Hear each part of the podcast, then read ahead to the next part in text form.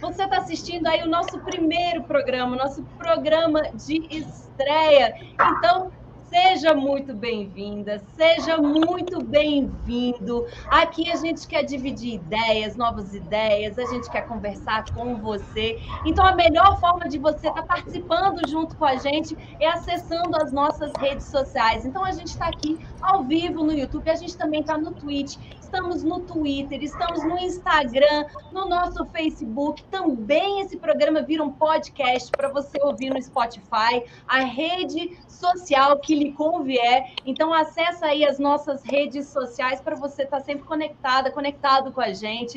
A gente adora receber aí o feedback. Então, por favor, conecta, comente, converse, proponha, porque é exatamente isso aqui. É uma grande conversa. E óbvio, uma conversa não se faz sozinha. Então, eu, muito prazer, sou Dani Monteiro. Dani Monteiro, que já fui apresentadora, que já fui atleta, hoje em dia sou mãe e hoje em dia tenho uma honra, um orgulho de estar participando desse programa para acordar novas ideias, acordar uma mentalidade gostosa. Você estava vendo aí na tela que eu não estou sozinha. E eu quero apresentar aí as minhas companheiras, minhas parceiras. E eu vou começar com a Tatiana Mandelli. Dona Tati é nossa líder. Ela tem, assim, esse ímpeto realmente de chegar chegando. E foi dela. Foi dela a ideia desse programa. Fala aí, boa noite, Tati. Nossa mulher povo. Ela é mãe, ela é empresária internacional. Ela é tudo. Boa noite, gente. Estou muito feliz de estar aqui com vocês, com todas essas mulheres maravilhosas. Isso é um sonho bastante antigo da gente trazer essas ideias e conversar sobre várias outras coisas que compõem o nosso universo feminino. Eu estou muito feliz de estar aqui. Estou falando diretamente de Salvador com vocês e muito boa noite para todas vocês. Delícia, está linda, o ambiente está maravilhoso. Muito bom te ver, Tati. A gente também tem aqui a Fafá Grimaldi. Fafá vem para mim de farra, de festa, de energia. E aí ela não podia estar vestida de outra cor senão vermelho, porque essa mulher, essa mulher chega chegando. Fala, Fafá. E aí, Dani, boa noite, boa noite todo mundo, cada um que está assistindo. Delícia, não tenho palavras para descrever a alegria desse movimento que a gente está começando juntas hoje de maneira a primeira, né? É, eu tenho certeza que vamos passar aqui momentos bem interessantes e que vai ser rico, que seja bom, que seja muito gostoso. É sempre, muito bom estar com vocês.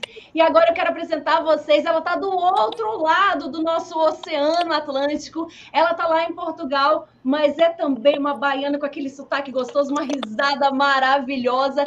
Eu considero ela uma diva. Conversando com ela, você já se sente no, no cinema, no filme. Ela é uma diva. Já sabe, né? Luzia Santana. Que é isso, que é isso, Dani? Tá falando estrela dizendo que eu sou estrela, falou? Dani, você é sabe. É uma diva, Dani, sim. Dani foi apresentadora da, da, da Plim Plim e tudo mais. Dani é a estrela de muitos.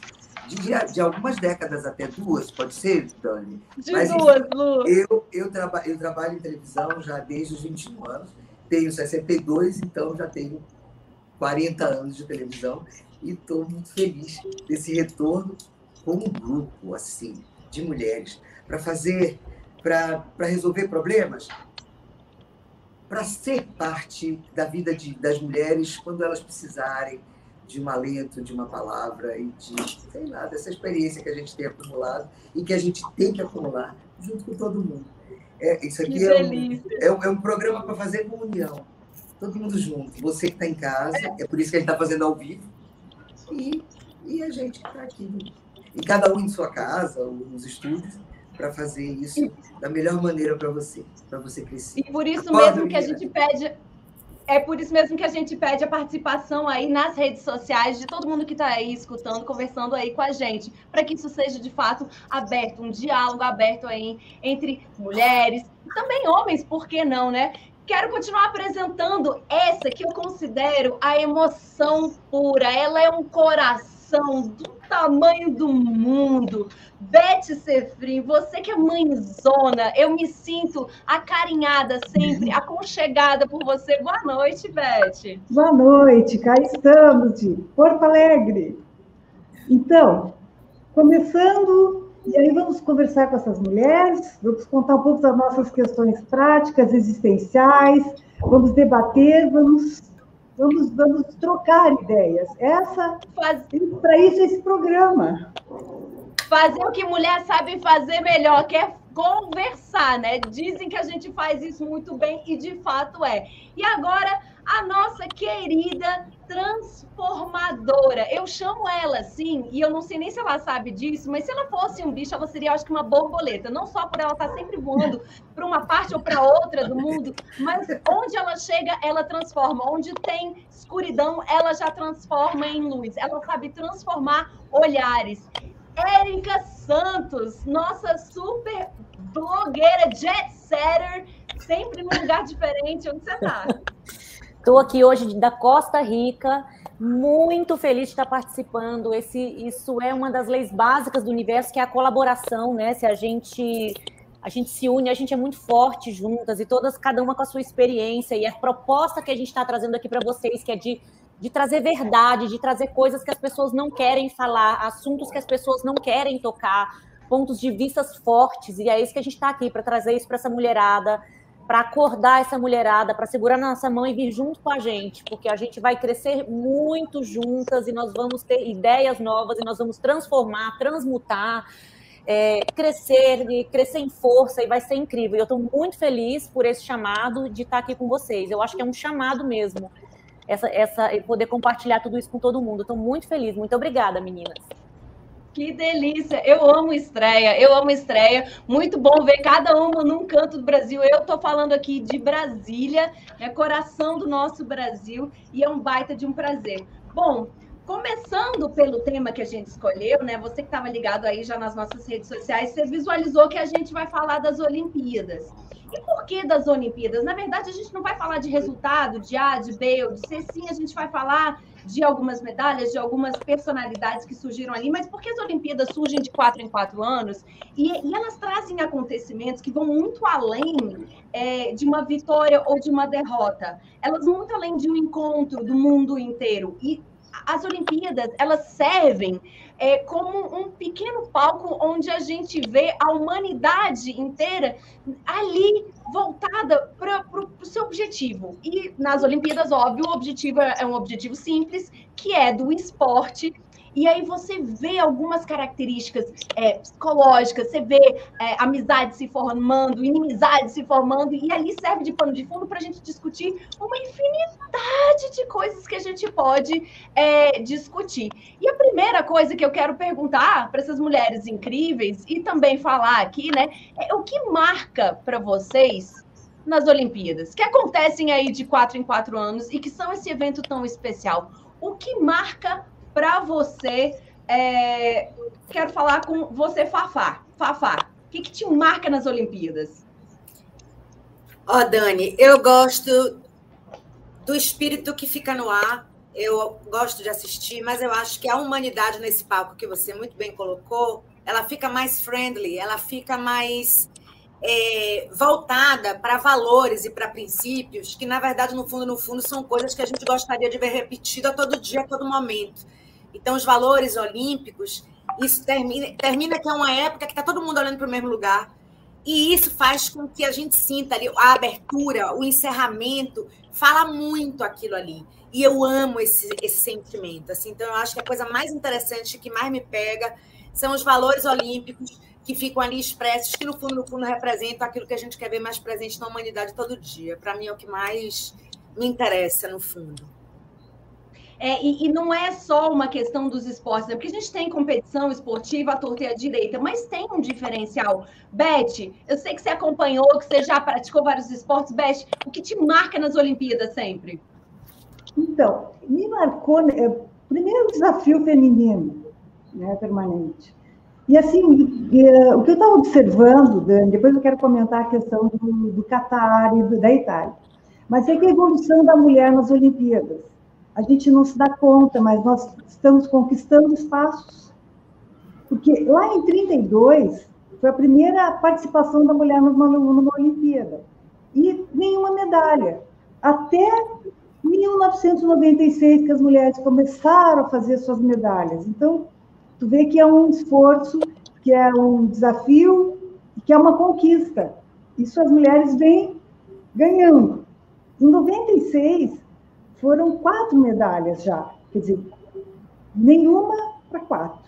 Depois ela foi se mantendo nesse nível e até lá por 2008 foram sete medalhas de, e depois em 12 mais seis e hoje nesse nessa de, de Tóquio levamos nove medalhas, ou seja, a mulher cresceu, estamos conquistando e, e as delegações uh, femininas estão quase hoje em termos de tamanho, de, de, número de pessoas quase metade dos homens, mas isso já é um ganho, porque no início nós tivemos só uma, que foi a, que foi a Maria Lenco, Lenk, né? Que, que foi a nadadora, que ganhou muitas, uh, ganhou, uh, bateu muitos recordes, mas não levou nenhuma medalha, mas bateu recordes em outros momentos fora de, de Olimpíada.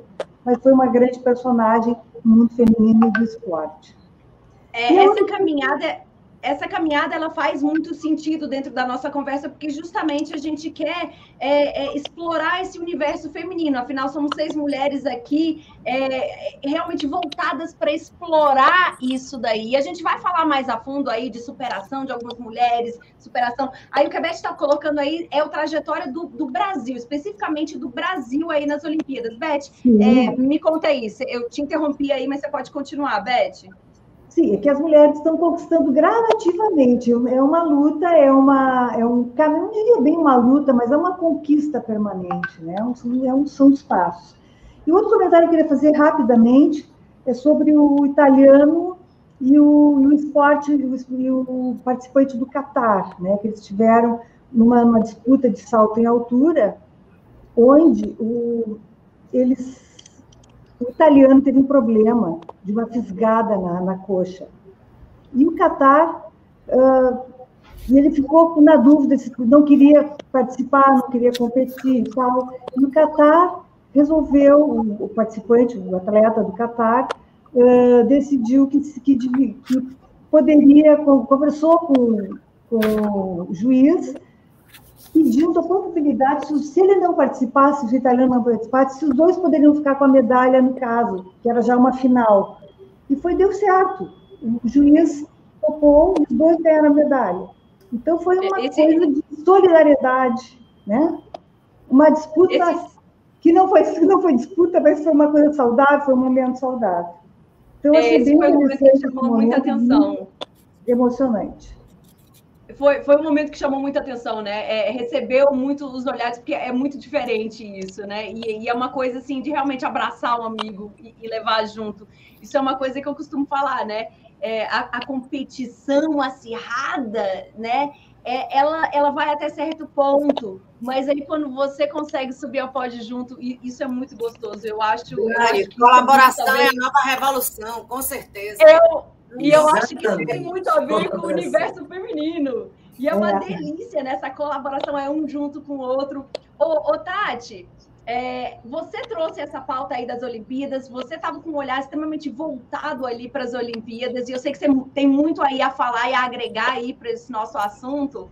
Me diz aí, o que, que teu olhar capta quando você fala de Olimpíadas? Desde criança eu sempre adorei as Olimpíadas. Não gosto, eu não gosto muito de esporte de forma normal, assim, mas as Olimpíadas sempre foi uma coisa que me chamou muito a atenção. Sempre gostei das cerimônias de abertura, das cerimônias de encerramento. Eu gosto dessa coisa de ver os povos unidos, me passa uma sensação de que somos capazes de ter a paz no mundo, de construir essa paz, essa harmonia, essa essa união, né? Eu acho isso muito legal, né? A questão também de, de um país receber todos os outros e, e, toda essa oxigenação que dá de diferentes ideias, de diferentes culturas dentro de uma mesma história que está acontecendo ali. Então, me marca muito. Eu tenho, de Olimpíada, uma coisa que eu trago para mim, para o resto da vida, foi a experiência que eu tive de assistir ao vivo o encerramento das Paralimpíadas do Rio de Janeiro. Para mim, aquilo foi, assim, uma, uma emoção mas uma emoção imensa, assim, né? Porque uma coisa é você, de repente, ver aquela cerimônia, outra é você estar ali, você sentir aquela energia já de final, né, de competição, quem ganhou, ganhou, quem não ganhou, não ganhou, mas todas aquelas pessoas naquela alegria, naquela energia, naquela energia positiva. Eu acho que essa energia das Olimpíadas, de uma certa forma, ela, ela espalha pelo mundo, e a gente precisa que esse tipo de energia, de união, de, de, de competição numa boa, de sermos diferentes e sermos iguais, é uma coisa realmente muito bacana. É o que mais me toca, assim, na, na, nas Olimpíadas, é isso. E, e, é o que carrega o DNA desse programa, né? Eu acho que você falou dessa última frase, é o que carrega o DNA daqui, é, da, é disso que nasceu a ideia do acordar, que é justamente agregar, acordar para unir, acordar para integrar. E por isso que esse tema foi escolhido para ser a nossa estreia. O, o, tema da estreia tinha que ser um evento de ordem mundial, onde as pessoas naturalmente já fazem isso. É, eu agora quero chamar a dona Érica. Érica, você estava viajando para lá e para cá, ou você conseguiu assistir de fato as Olimpíadas, essas Olimpíadas, e você gosta desse evento mundial? Te Sim. chama atenção por quê? Não, sempre amei. E eu, e eu assisti com a Tati, né, Tati? A, a abertura desse ano, eu estava em Salvador com a Tati na casa dela e falei: não, vamos assistir, vamos assistir. É, eu, eu fui atleta profissional, né? Eu fui nadadora profissional, eu fui árbitra de natação por muitos anos em Brasília. Depois eu fui campeã paulista de jiu-jitsu em São Paulo e até hoje eu uso o esporte. O esporte para mim é uma maneira de eu, não, de eu, ficar um ser humano decente, né? Quando eu tô atacada, quando eu tô nervosa, quando eu tô em crise, depois de uma hora de algum esporte eu fico um ser humano mais, né? Adequado ao, ao ambiente. Então assim, o esporte para mim é, é como como construção do ser humano é uma coisa muito incrível, né? Eu acho que são dois pontos para mim. É um, é o esporte como inclusão social, aonde você tira uma, uma criança, com a criança que ela é estimulada a fazer um esporte e ela, ela é estimulada a, a, viver ali naquele ambiente de esporte. Ela é tirada da rua, ela é tirada de fazer aviãozinho de drogas, ela é tirada de uma série de outros lugares. Ela está num ambiente saudável, um ambiente de colaboração, um ambiente que tem um professor, um ambiente que ensina valores para ela, que trabalha o mental, que trabalha o psicológico. Tem esporte que é extremamente psicológico. Um esporte como o tênis, por exemplo, eu fui diretora de marketing da Confederação Brasileira de Tênis do Brasil por quatro anos e meio. E assim, a preparação psicológica de um ser humano, de uma criança que cresce ali praticando tênis, indo para qualquer esporte, né?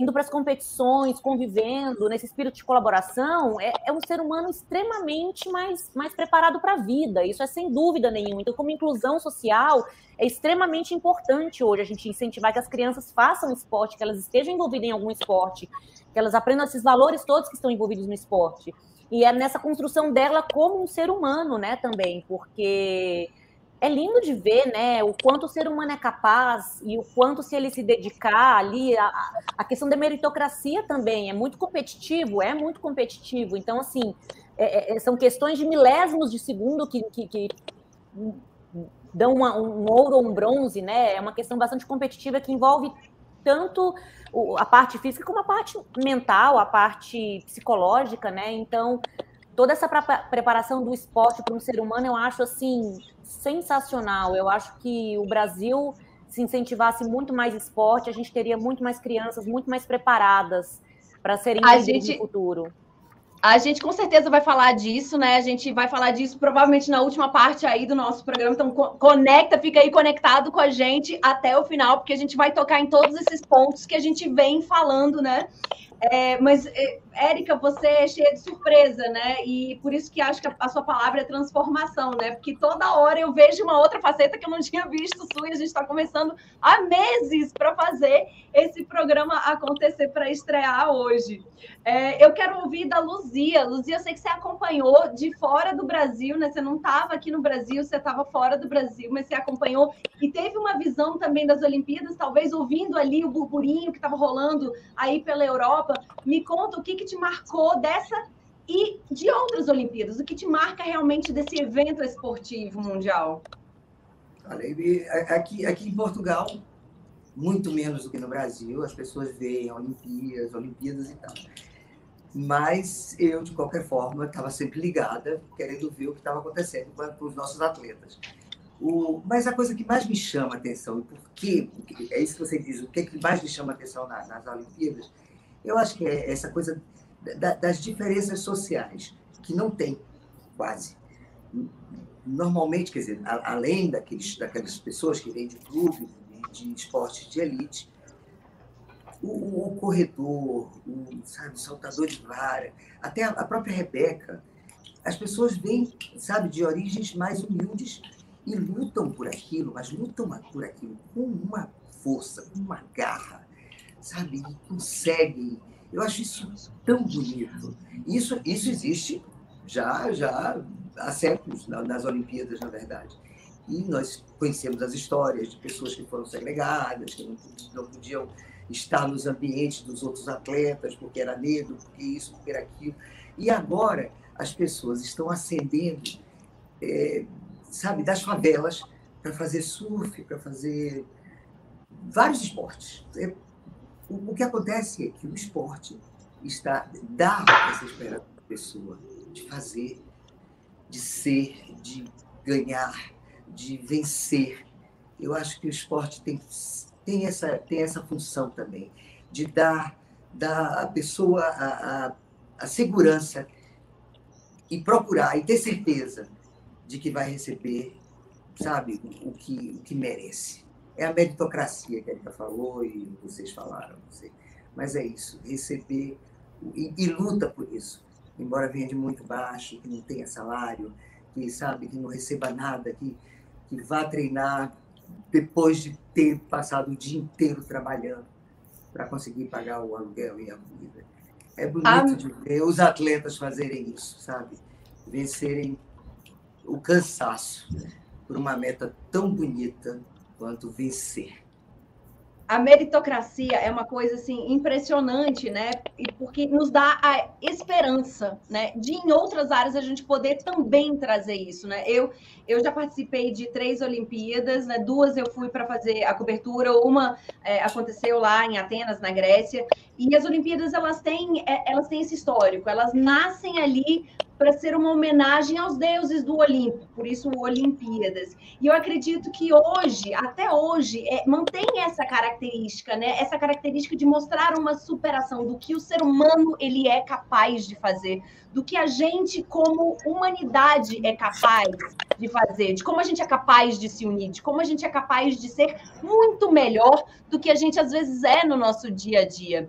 Então, nada mais justo do que começar o tema com o tema superação.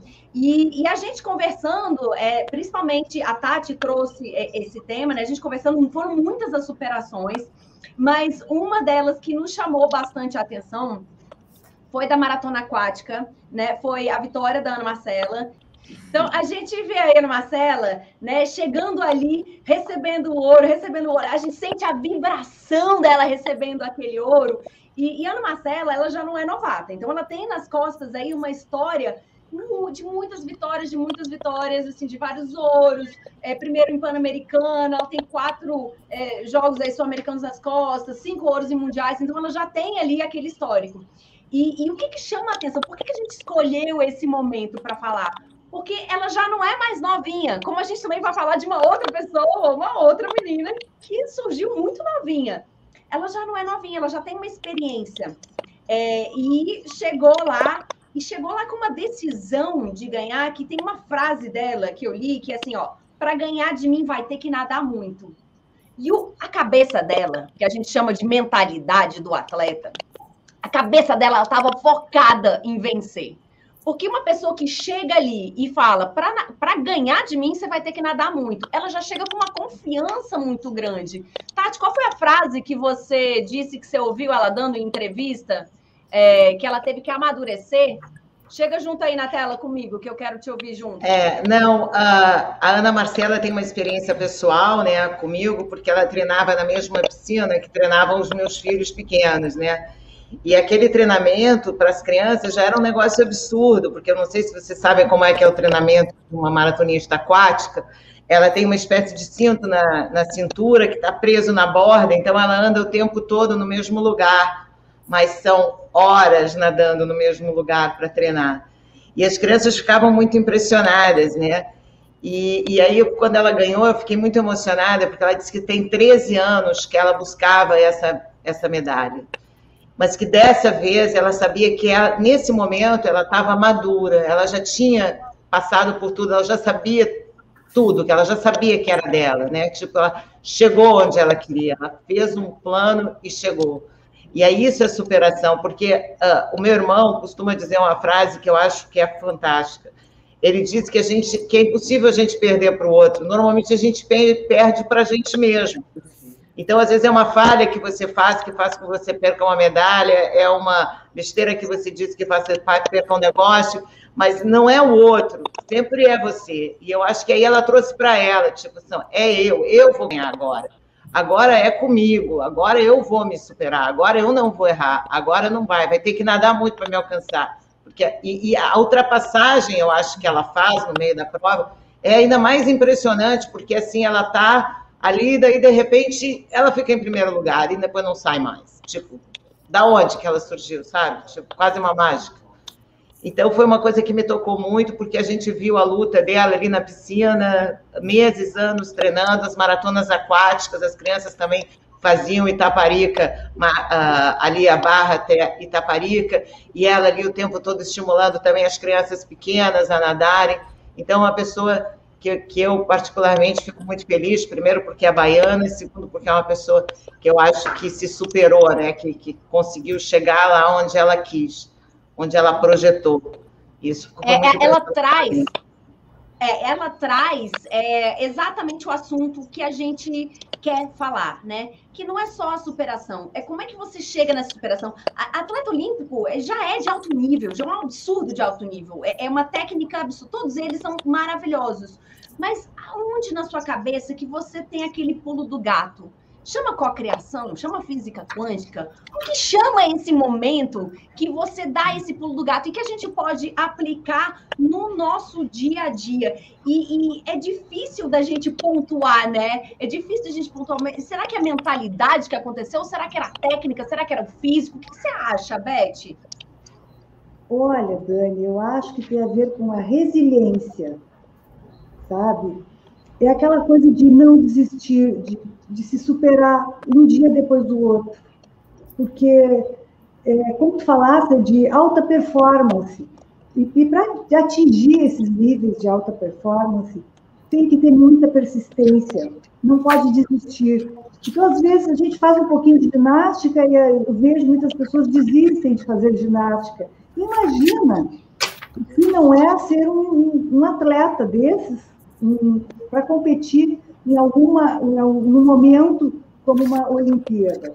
Né? É aprender com as diversidades, é um dia desistir, é ir de novo e de novo e não pode não pode desistir, porque para conseguir o que quer tem que ter tem que ter perseverança, né? Ser grato ao invés de reclamar, dizer, eu sou feliz porque eu estou aqui, eu vou de novo, eu vou tentar mais uma vez controlar os seus próprios sentimentos, né? Aquele sentimento, ah, hoje eu não consigo, será que eu não vou? Eu não vou conseguir? Não, vai, vai conseguir sim, e tem que conseguir, tem que ter autocontrole, tem que ir à luta mesmo. É e isso que você está falando, Beth. E alimentar-se de positividade, né? De vamos lá, eu consigo, vou para frente, essa é a vida. Então, eu acho que os, os atletas eles dão uma boa inspiração para a vida, para nossas vidas comuns. É, mulheres como pessoas em geral. Isso que você está falando aí, Beth, é, faz muito sentido, porque disciplina. Disciplina, a gente tem né, no, nosso dia, no nosso dia a dia, disciplina e a resiliência para ter essa disciplina que é extremamente importante na hora de conquistar qualquer coisa. Então, às vezes nós mulheres, né, a gente vive de dieta, né? A gente quer ir para academia, a gente quer fazer, a gente quer acontecer, mas a gente faz a primeira semana, depois na terceira semana a gente já desiste. Então, cadê a resiliência e cadê a disciplina disso? Para um atleta que chega ali, a mentalidade dele tem que estar tá muito focada. Isso, isso se consegue com muito foco, né? É, é, Fafá, Zaí, Fafá, o que, que você acha que é determinante para a superação, para o sucesso, para a vitória? Eu acredito que tudo começa realmente num desejo profundo, a ideia, o desejo, a vontade, né? Mas quando o cara, quando encerra o vídeo de Ana Marcela, que o cara fala assim, essa medalha tem gosto de quê? Né? Então, ela tem gosto realmente de uma superação, ela tem gosto dos valores olímpicos em movimento. E como eu acho que a Olimpíada é um negócio para poder inspirar, sabe, Dani? Eu fico pensando como é que a gente sai da água, dos 10 quilômetros dela lá, e por que, que a gente traz isso aqui para a vida, entendeu? Porque não tem. Ela, ela botou na cabeça que ela ia, ela ia ganhar, isso é que determinou realmente ela ter chegado. Ela conseguiu se superar estupidamente e é a vitória pelo esforço. Porque quem vê medalha não vê corre. E quando ela corre, só quem vê ela é o técnico, ou ela, ou alguém, como Tati testemunhou, porque tinha uma rotina em comum. Então, literalmente, essa, essa crença um pouco que eu vejo muita gente às vezes falar: nossa, como pode? Nossa, como é fácil. Não, não é fácil. Ela tem um talento, ela pegou o talento dela e colocou à disposição do desenvolvimento, ela mergulhou profundamente no entendimento daquilo que ela precisava aperfeiçoar, e assim foi. Que maravilha se esses valores olímpicos estivessem presentes na vida ordinária nossa de todo dia, que é aquela cheia de oportunidade, né? Então, isso é muito, é muito rico, fala muito. Eu, eu acho assim sensacional. É o valor em movimento, no esforço pelo. Você ganha porque você se esforça. Você tem o seu talento, mas se você não botar seu talento à disposição do desenvolvimento, ele vai fenecer, ele não vai se sustentar, não vai variar. Né? Vai ficar uma coisa monocórdica, não vai resolver muito. Então, é. acho. Começa aqui na cabeça, entendeu? E, e é Adoro isso. essa frase da Fafá. É. Adoro essa frase da Fafá. É tipo assim, quem vê, sei lá, o que não vê ou corre. Exato, quem vê medalha não vê ou corre. Cara, isso aí é uma frase que serve muito para Érica, que tem aí um Instagram incrível também, né? Quem vê o Instagram da Érica não vê ou corre dela. A gente sabe que a gente tá ali conversando com ela direto. É ou não é, Érica? Não é, e disciplina, não, fazer. É isso que a mulher faz, né? O dom que a gente tem de ser mil coisas ao mesmo tempo, né? Agora, o que me chama muita atenção nessa, nessa, na, na, nas Olimpíadas e que vai muito com a frase que a Tati falou, que é que você só perde para você mesmo, é assim, a, obviamente que a capacidade física, técnica e tudo que eles treinam é assim, é fora, é, é, sobre, é, é fora do normal, né? Mas assim, o atleta que ele não tem, que ele não está bem psicologicamente, que ele não está bem mentalmente, ele não tem capacidade de ganhar uma medalha. Né? A parte que a Tati falou que você só perde para você mesmo, e é bem isso aí. É, é, vem aquela frase que fala assim: se você acha que você é um, um vencedor, ou se você acha que você é um perdedor, em ambos os casos você está certo. O que vai acontecer é o que você acredita né? Então, a parte psicológica dos atletas e mental é extremamente importante para que ele chegue nessa vitória, né? É, é, para que ele atraia isso para ele, para que ele acredite e que ele se sinta merecedor. E isso é um trabalho emocional muito grande que tem que ser feito, né? Porque tem muitos atletas que têm histórias de vida muito difíceis, muito complicadas, de grandes rejeições, de grandes perdas, de pobreza, de passar fome e você superar tudo isso e se sentir merecedor e, e, e, acreditar que você vai ganhar, é isso que faz que, que, com que ganhe, né? O que você acredita, você cocria a tua realidade, né? Todas nós estamos cocriando a nossa realidade. Isso é a importância desse programa para trazer para gente, para vocês sempre a luz sobre esse tema que você cocria. Então, se você acredita que você vai perder, você vai perder. Se você acredita que você vai ganhar, você vai ganhar né? É, é uma a, a, o poder do ser humano, da mente do ser humano é infinitamente mais do que a gente possa imaginar, né? E, e, e a gente vê naquele filme O Segredo, né, o, do, do, poder da atração, de que você atrai para si aquilo que você faz. Então, se você é uma pessoa que reclama muito, você vai atrair mais situações para você estar tá reclamando. Se você é positivo, você vai trazer mais situações para se sentir mais positivo. Então, é, me chama muita atenção para isso, para a capacidade que eles têm de, de superar limites assim psicológicos e mentais para chegar onde eles chegam, sabe, Dani? E inspirar a gente também, né? existe, eu estava lendo uma reportagem, né? E existe uma pesquisa que foi feita bastante tempo atrás e aplicaram um teste numa universidade e ao invés de falar o resultado real desse teste, que seria um teste QI normal, né? Falaram assim para os professores das turmas que fizeram o teste, ó, fulano, ciclano e beltrano pontuaram excepcionalmente, tem um QI absurdamente elevado e falaram muito bem de três alunos aleatórios. Alguns anos mais tarde, né, quando voltaram, aqueles alunos que tinham sido como outros quaisquer, simplesmente pelos professores e por eles próprios acreditarem que tinham ido melhor nesse teste, eles já tinham subido não sei quantos pontos nesse mesmo exame que foi reaplicado. Então, você acreditar na sua capacidade, isso sobe a, a, sua performance no dia a dia. Então a gente traz isso para nossa realidade. Luzia, você já experienciou isso, essa superação mental, que foi que a gente viu a Ana Marcela na prática fazendo? Você já teve isso acontecendo com você? É, eu experimentei isso hoje, por exemplo. Tive um dia terrível e hoje eu ia estrear e eu ia superar todos os meus maus momentos de hoje. E ia estar aqui assim, feliz de começar, recomeçar o meu trabalho, de, sabe, de integrar, de fazer parte, de comunicar para as pessoas as coisas melhores que eu consigo realmente. Eu acho que, por exemplo, o, a, aquela moça, a Simone, que perdeu, quer dizer, que desistiu, meu Deus, olha que coisa, ela não estava preparada. Como a gente tem que se preparar. Como a gente tem que estar preparada para um momento como esse que, que eu passei hoje e estar tá forte para estar aqui com vocês agora. É muito importante, é importantíssimo que você acredite em você. Isso é, aí já que estamos falando em física quântica, é isso. Cada átomo é feito de energia, cada matéria, nós somos isso. Então é só você querer mentalizar, ter fé, meta, que você vai conseguir. A Simone perdeu, e quando ela viu que, que as outras, que a brasileira, que não estava cotada, nada, sabe, ganha uma medalha aqui por, sei lá, por treinamento, por, por, por ideia, por sei lá o quê, era dela, ela disse assim, meu Deus, como é que eu fiz isso? Eu acho que ela voltou para a competição porque ela se viu, sabe? Eu não posso desistir assim, mesmo que eu esteja lesada na cabeça, mesmo que tenha me destruído tudo, mesmo que tenha me dito palavras horríveis, ou que sabe? Ou que a vida tenha sido muito difícil para mim. Imagina, eu tô aqui, tô aqui à beira do pódio e eu não vou subir. Então ela foi lá superou, sabe? Uma coisa tão difícil que era, porque ela deve ter um problema sério, que ficou mais ou menos velado.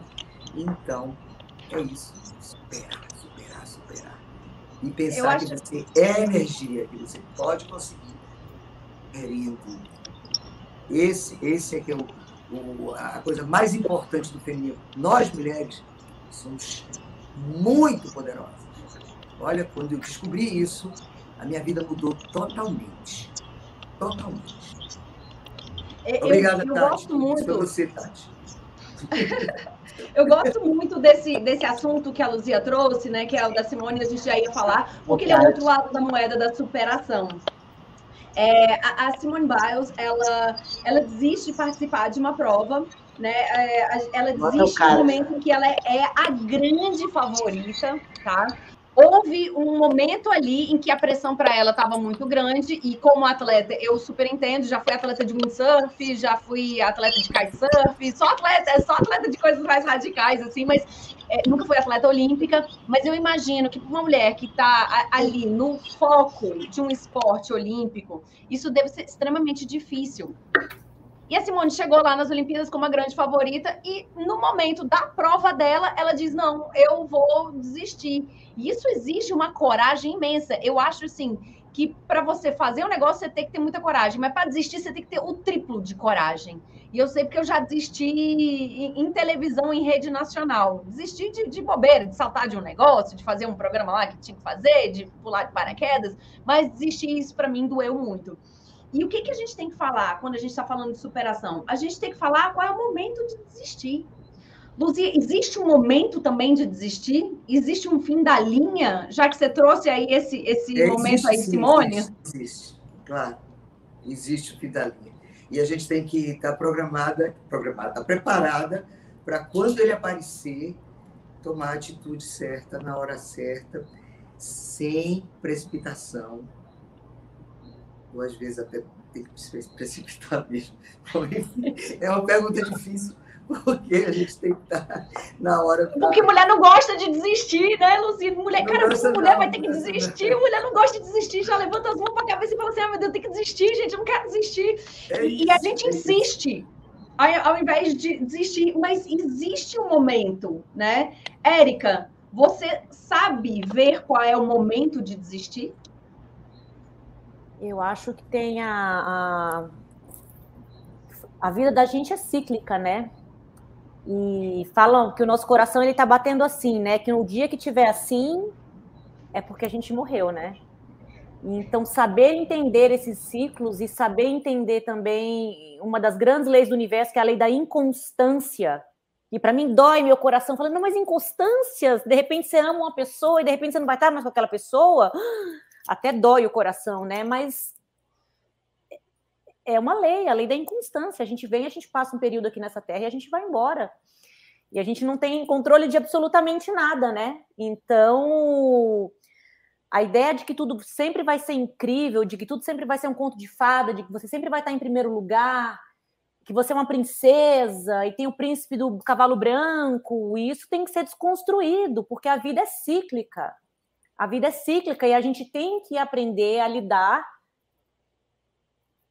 nas ondas da vida, né? Vão ter dias maravilhosos, vão ter dias incríveis, vão ter dias muito difíceis, vão ter crise de ansiedade, vai ter depressão, vai ter um divórcio, vai ter perda de um filho, vai ter coisas. Então, assim, a vida ela é cíclica. Então, eu acho que o, o, desistir dela é parte de um processo, porque ela não ia ficar para sempre em primeiro lugar, né? Isso não é possível, isso não é, não é sustentável, né? Então, quando a gente começa a integrar isso um pouco mais na vida da gente, pensar nisso um pouco mais, acho que preparada a gente nunca vai estar. Tá mas entender mesmo o movimento cíclico da vida, eu acho que a gente vai poder abraçar melhor cada um desses movimentos.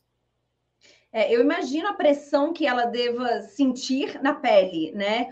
Com todos os olhares ali focados nela. É uma pressão absurda. E você expor uma vulnerabilidade sua é realmente um, é para poucos é para poucos. Fafá, você é de expor as suas vulnerabilidades assim, tipo, chegar numa sala e falar, gente, hoje não, porque hoje eu tô me sentindo assim, tô me sentindo assada, não. É tipo. É, a, a, gente gosta de esconder, né? Por isso que as fotos são bonitas no Instagram, por isso que é tudo lindo. Né? É difícil expor vulnerabilidade. Como é que você lida com isso, Fafá? Eu acho que eu sou bem explícita, eu tenho os meus eleitos, eu não ando, não é tudo para todos mas funciono. É, eu tenho os meus eleitos, eu tenho aqueles, né? E quando eu tenho um problema, quando eu estou diante de um dilema, eu gosto de dividir, porque eu acredito que o problema que está na minha cabeça, ele só está na minha cabeça. Quando eu divido com o outro, aquilo ali para o outro é totalmente desembaraçado e aí ele consegue me ajudar. Mas essa coisa da, da, da Simone, o que mais chamou para mim, Dani, nesse quesito dela, é que no fundo, no fundo, se a gente for para poder pensar ela como uma legítima atleta olímpica, colocou em movimento um valor olímpico que é a aceitação da derrota. Porque a Olimpíada também mostrou outro lado. Não sei se vocês viram, a gente não comentou, mas o, bo o boxe ele tem um critério um pouco mais subjetivo, mas teve um pugilista que ganhou prata, nem me lembro de que país que ele era, e ele ganhou prata e ele ficou muito chateado no pódio, ele não botou a medalha no, no, no pescoço, ele colocou no bolso, demonstrando a falta de atitude olímpica. Então, eu me lembro bem que eu estava comentando em casa e o meu marido falou: então, mas eu acho que ele deve ter ficado chateado, porque, como os critérios são muito subjetivos, ele se sentiu é, preterido, ele se sentiu não bem avaliado. Eu falei: não importa. Ele não é só sobre técnica que estamos falando, estamos falando sobre a forma, porque a forma transforma. Então, não dá para poder não levar em consideração. E alguma de vocês falou no início do papo alguma coisa, quando a gente estava falando de, de Ana Marcela, que fala assim: ninguém perde para o outro, a gente perde para a gente. Então, se a gente está dizendo que é um valor olímpico a gente também aceitar a nossa derrota, por que não colocar a gente em primeiro plano, que quem mais sabe de si sou eu, então eu que tenho que dizer. Não sei se eu sou boa de expor vulnerabilidade, Dani, mas eu sou boa de imitar e de ter um espírito de leão da montanha. Se não tiver gostoso para mim, é saída pela direita sempre. Então, eu acho que isso me compensa e me protege de alguma forma. É, e assim, eu acho que tem que ter coragem mesmo para fazer o leão da montanha, né? Tipo, dizer, olha assim, ó, vou, vou, sair. Eu, eu tive um momento desses que eu falei assim, televisão para mim tá demais, eu, não, eu preciso sair. Isso não funciona mais para mim, eu não estou feliz. Então, eu, eu sei que exige coragem é, de você falar até para si mesmo e para os outros, porque os outros questionam você à torta e à direita. Beth, você já teve esses momentos assim que você precisou dessa coragem de falar assim, eu preciso desistir disso. Isso não não faz parte da minha realidade mais.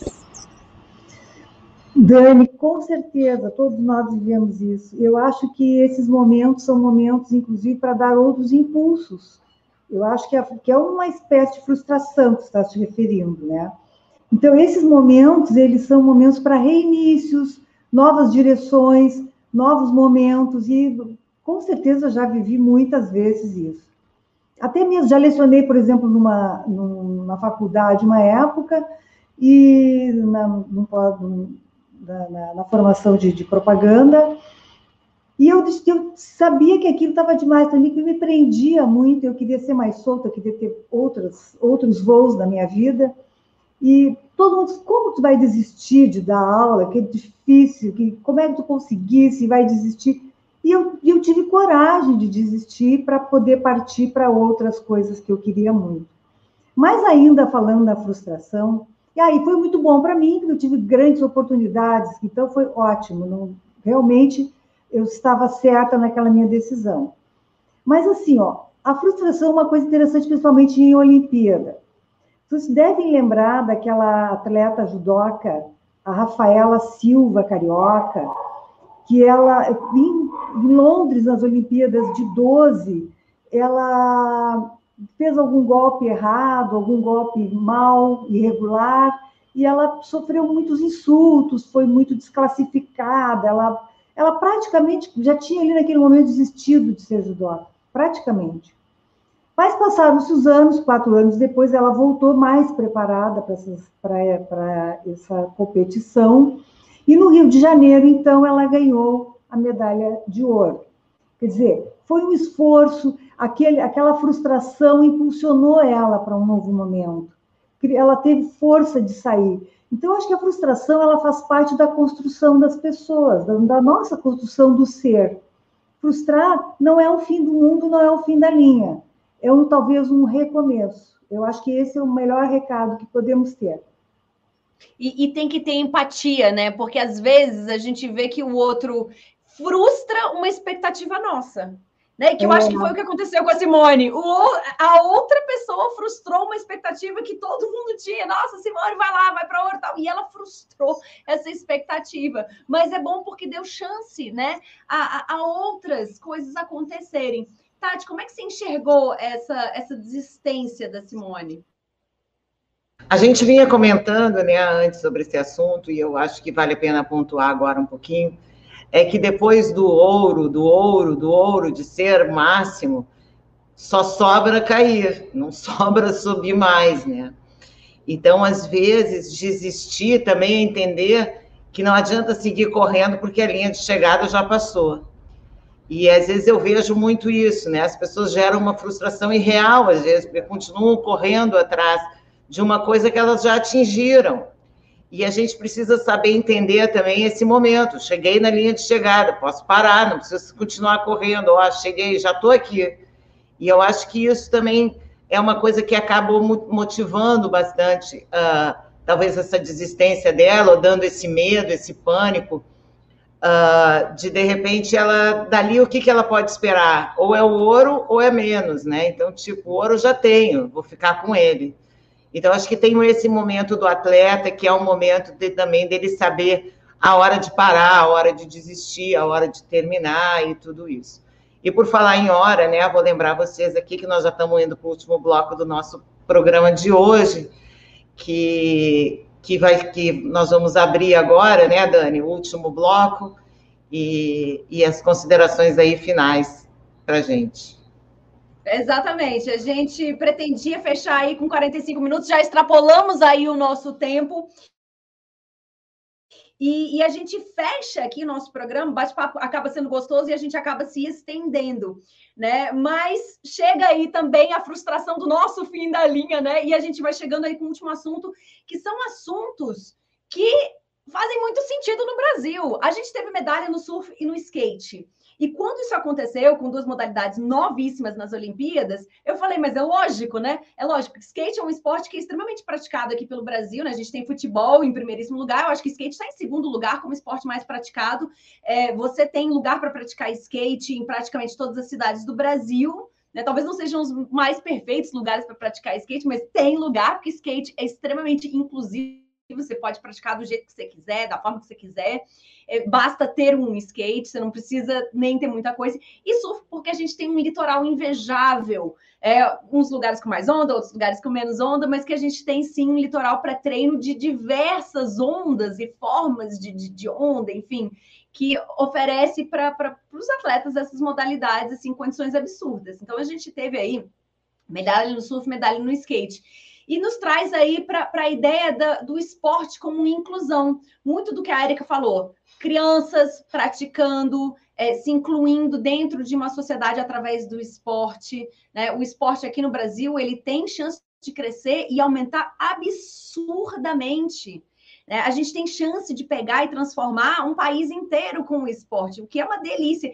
E também trazer a ideia do esporte até assim, para mais, mais pessoas mais velhas. A gente viu aí algumas pessoas muito jovens, mas também tem esporte aí para galera de todas as idades. Ô, ô Fafá, traz teu insight aí sobre esses esportes, né? Não só o surf e o skate são esportes muito praticados no Brasil, mas esportes que incluem aí pessoas de qualquer idade. Você pratica o quê, amor? Ai, amor, eu sou uma devota do levantamento de peso, da musculação e da, da, atividade física regular, e devo isso aos pares que eu tive ao longo da minha vida, porque eu sou uma pessoa que não nasci como vocês, ah, eu sempre fui do esporte zero, nem um pouco. Mas eu tive bons mensageiros, eu tive bons encaminhamentos, e, obviamente, entendi que nós somos seres químicos, né? Então, eu preciso ativar endorfina, é, dopamina, todas essas inas aí precisam de sustentação. Então, eu treino três vezes por semana, das seis às sete, com o Felipe, meu professor, que se não fosse ele também não ia rolar. Mas eu acho que o segredo da sustentação da atividade física regular e do esporte é você fazer uma prática bem acompanhada. Um profissional faz toda a diferença. Então, eu acho que isso é fantástico. Agora, com relação à inclusão dos esportes, e você veja que eu fui pesquisar como é que um esporte levanta a mão e diz assim, por favor, eu gostaria aí. Não, não funciona muito bem assim. Então, precisam ser esportes realmente amplamente praticados pelo público jovem. Quando é homem, parece que são em 75 países. Quando são coisas envolvendo mulheres, são em 40 países, mas em quatro continentes. Então, você veja o que é o skate o surf quando a gente olha para proporções de presença em 75 países, em quatro continentes. E o quão é simples. Ítalo começou numa pran, na, na, tampa de isopor do pai, né? Então eu acho assim que eu, eu, é inacreditável como um país como aqui a gente não tem um investimento assim absolutamente focado e sustentado para a gente buscar esses maravilhosos craques que devem morar e que estão aqui à disposição. Então eu acho isso um negócio fundamental. É, eu assim, fiquei muito impressionada que eu também não sabia e nunca imaginei, mas eu li que não sei também se é uma verdade absoluta, mas eu achei uma informação curiosa e por isso trago, que o surf é uma coisa que existe há mais ou menos dois mil ou três mil anos, que começou lá na Polinésia, né? Então, tem gente que fala que começou no Peru aqui, então falo, gente, olha que poder que tem uma coisa tão antiga realmente virar uma prática tão comum com jovens que faz virar olímpico. Então, maravilha. E um salve para a Rebeca, que se superou e botou todos os valores olímpicos em movimento, levando uma prata e um ouro e levando o baile da favela. Porque quem tem preconceito com funk, mas gosta de ouvir Caetano Veloso, vai ouvir Alexandrino, que ele fez uma coisa linda para poder mostrar que é muito mais preconceito do que problema com o som. Então, baile de favela, Rebeca, duas medalhas e essa meninada toda, foi uma Olimpíada maravilhosa. Todo mundo assim, realmente, ó, muito inspirador. Eu estou inspiradíssima, acho muito bom. Delícia, essa é a Fafá, gente. Essa é a Fafá. Ô, Tati, eu vou te deixar pra, por último, tá? Para esse assunto, e eu vou pular direto para a Érica, que já fez é, muitos esportes, pelo que eu estou descobrindo, né? Nem sei se praticou já outros. Você estava falando aí de inclusão, né? Que o esporte pode trazer a criançada é, para dentro de valores que são é, muito melhores de conviver do que o que naturalmente elas conviveriam sem aquele esporte. Me fala um pouquinho é, do que você achou em relação ao skate, ao surf e, e, do que a gente pode melhorar né, dentro do Brasil que a gente vive. Sim, não. O, o, esporte é, é, transformador, né? O esporte ele tem uma capacidade de transformar e não importa a sua classe social, ele dá oportunidades iguais, né, para as pessoas. E muito feliz de ver sobre o skate do surf, porque lá em 2003, mais ou menos, 2000, é, eu trabalhei oito anos na Billabong e na Element, que são as marcas que, que é, de, de, de surf e de, de skate. E desde lá a gente patrocinava muito atleta, mas patrocinava mesmo, sabe? Assim, eles tinham uma casa na praia para morar, eles tinham treinador, eles tinham nutricionista, eles tinham psicólogo, eles eram criancinhas de 7, 8 anos. Esses meninos hoje que estão ganhando, houve uma empresa lá atrás que investi, investiu neles, sabe? Isso é uma coisa muito importante é, como, como inclusão social e que as empresas deveriam, poderiam pensar um pouco mais nisso, porque quando você patrocina uma criança dessa, você dá a oportunidade dela mudar a vida dela, dela mudar o país dela, né? E, por exemplo, quando eu trabalhei na, na, na Confederação Brasileira de Tênis também, eu lembro de doações que mostram um pouco disso. Uma, eu lembro que eu consegui amarrar com os Correios, que era um grande patrocinador nosso, que ele fosse um ponto de coleta para qualquer pessoa que praticasse tênis e tivesse ou roupas, ou bolas, ou raquetes que não usasse mais, elas poderiam ir lá fazer uma doação em todos os Correios do Brasil. A gente conseguiu tanta doação de coisas que, que eram lixo para as pessoas. E isso possibilitou tanta criança, mas tanta criança a começar no tênis. Então, assim, foi uma coisa que só precisou iniciativa, entendeu? Ideia, ir lá fazer as reuniões, fazer os links, e aconteceu, e ajudou muita, muita criança, que podem ser os, os futuros campeões do Brasil, entendeu?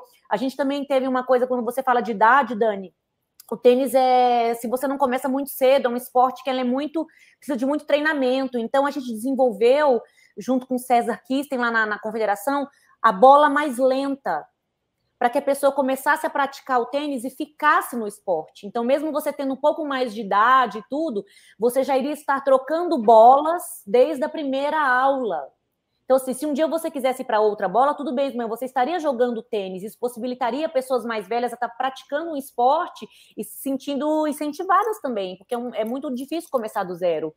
Então, as, a, ações como essa são muito importantes, porque o poder do, do, do, do esporte num, num, país é transformador.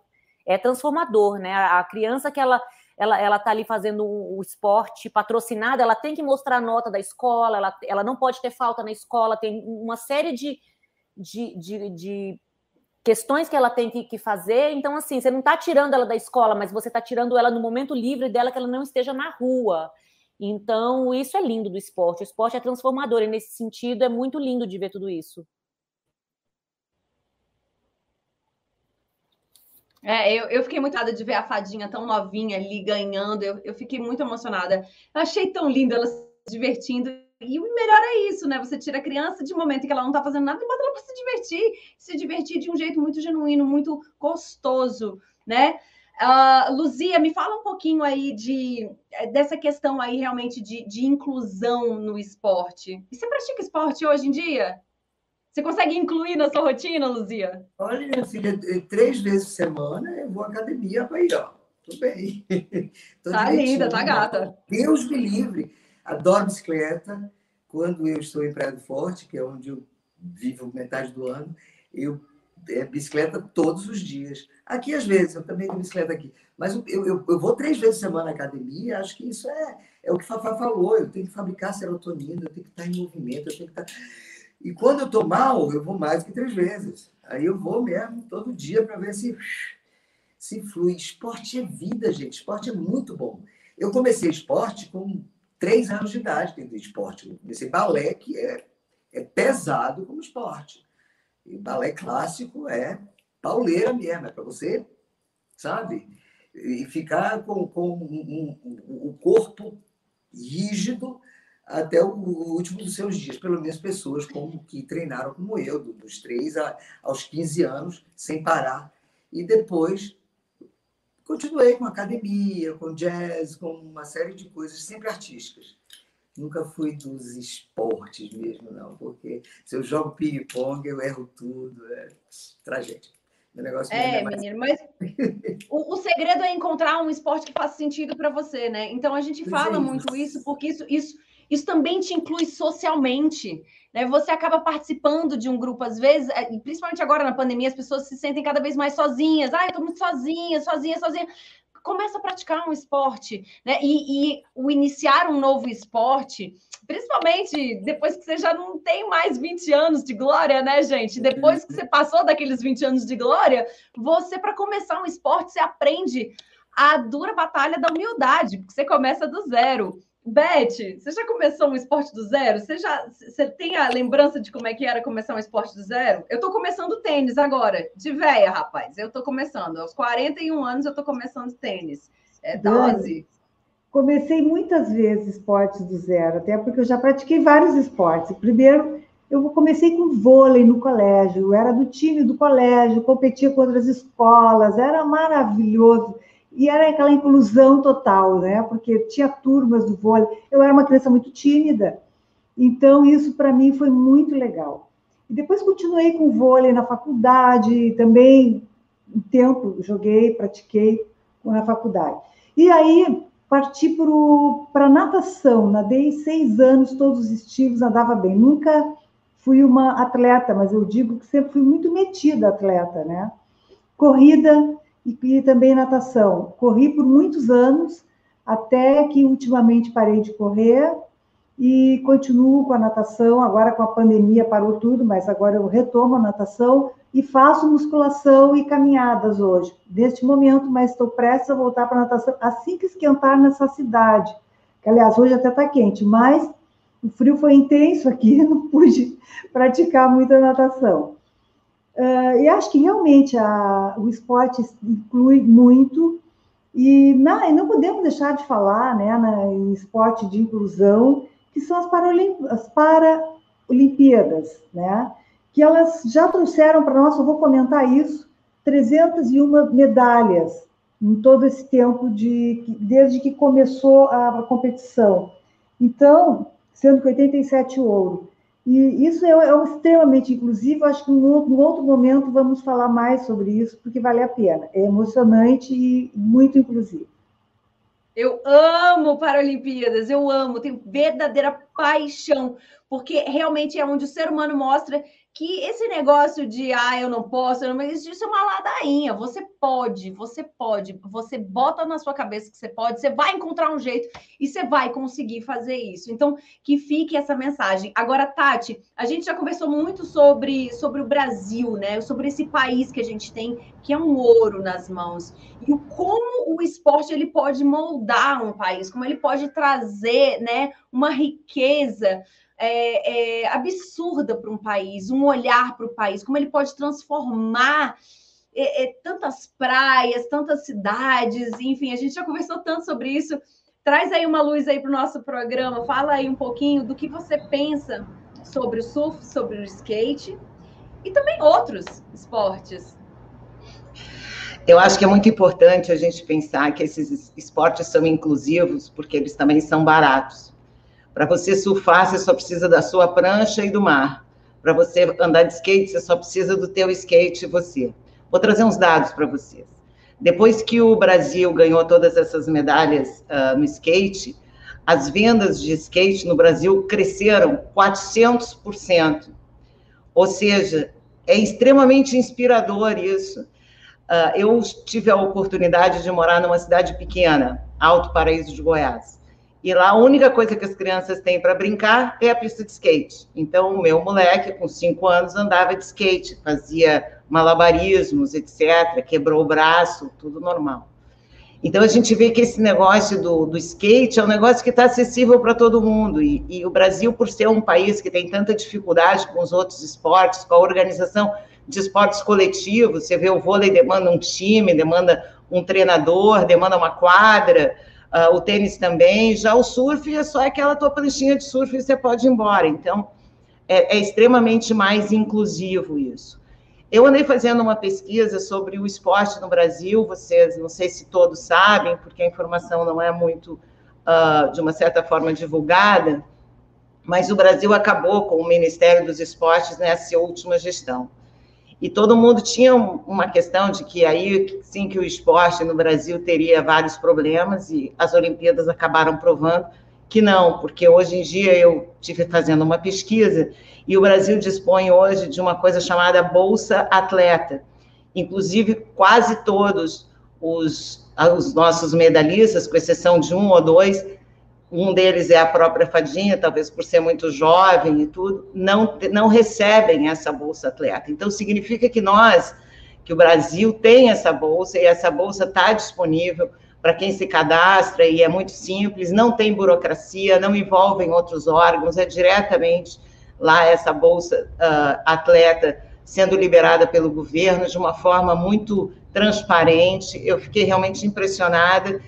E a outra coisa que impressiona a gente, e eu acho que aí fica uma dica e uma bola que eu vou deixar quicando mais para frente, é que também a importância uh, das Forças Armadas nos treinamentos. Né? A gente tem vários outros atletas que só foi possível que eles se tornassem atletas por conta deles participarem das nossas Forças Armadas, inclusive o exemplo da própria Ana Marcela, que é sargento.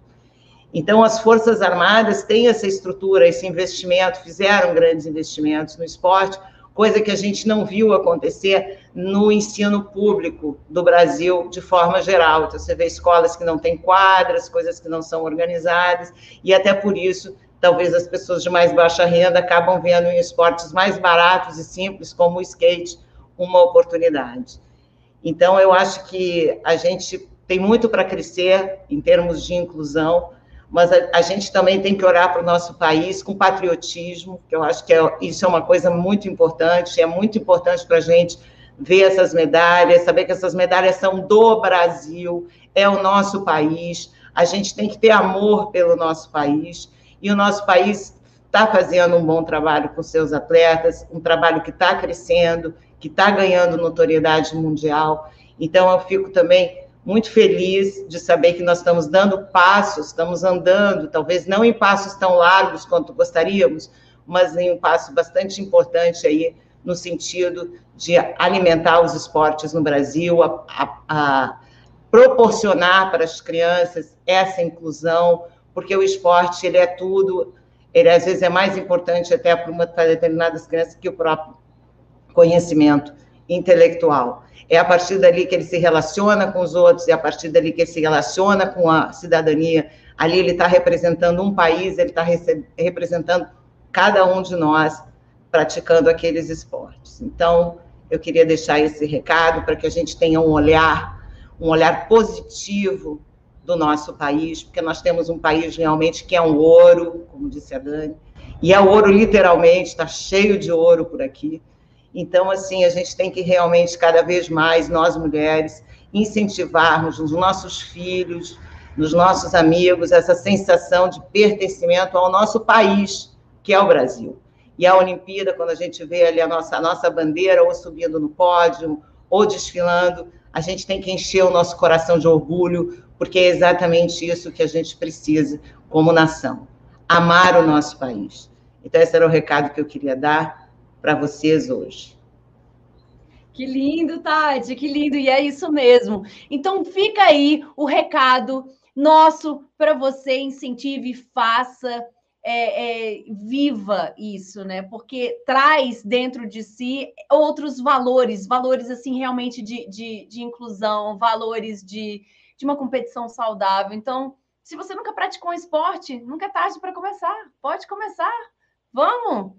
Tenta, experimenta, né? Você sempre vai conseguir, de repente, encontrar um que sirva para você, que seja dança, que seja, sei lá, algum esporte que você sonhou fazer na infância, enfim. Esse fica aí nosso recado e incentive quem está à sua volta, essa geração mais jovem, porque com certeza vai trazer muita coisa junto na bagagem. Bom, a gente chega ao fim aqui ao nosso programa. Quero ver Cadê as seis juntas aqui na nossa tela? Quero ver. Ô, oh, mulherada, que delícia! Foi muito bom conversar com vocês. E agora a gente quer ouvir de você que está aí ouvindo o nosso programa. Deixe seu recado aí em uma das nossas redes sociais para a gente poder comentar, para a gente poder falar no próximo programa. Aliás, quinta-feira, sete e meia da tarde, né? 19 e 30 a gente vai estar tá ao vivo de novo. Então, toda quinta-feira, 19h30, você vai ter esse encontro aí marcado com a gente no programa Acordar.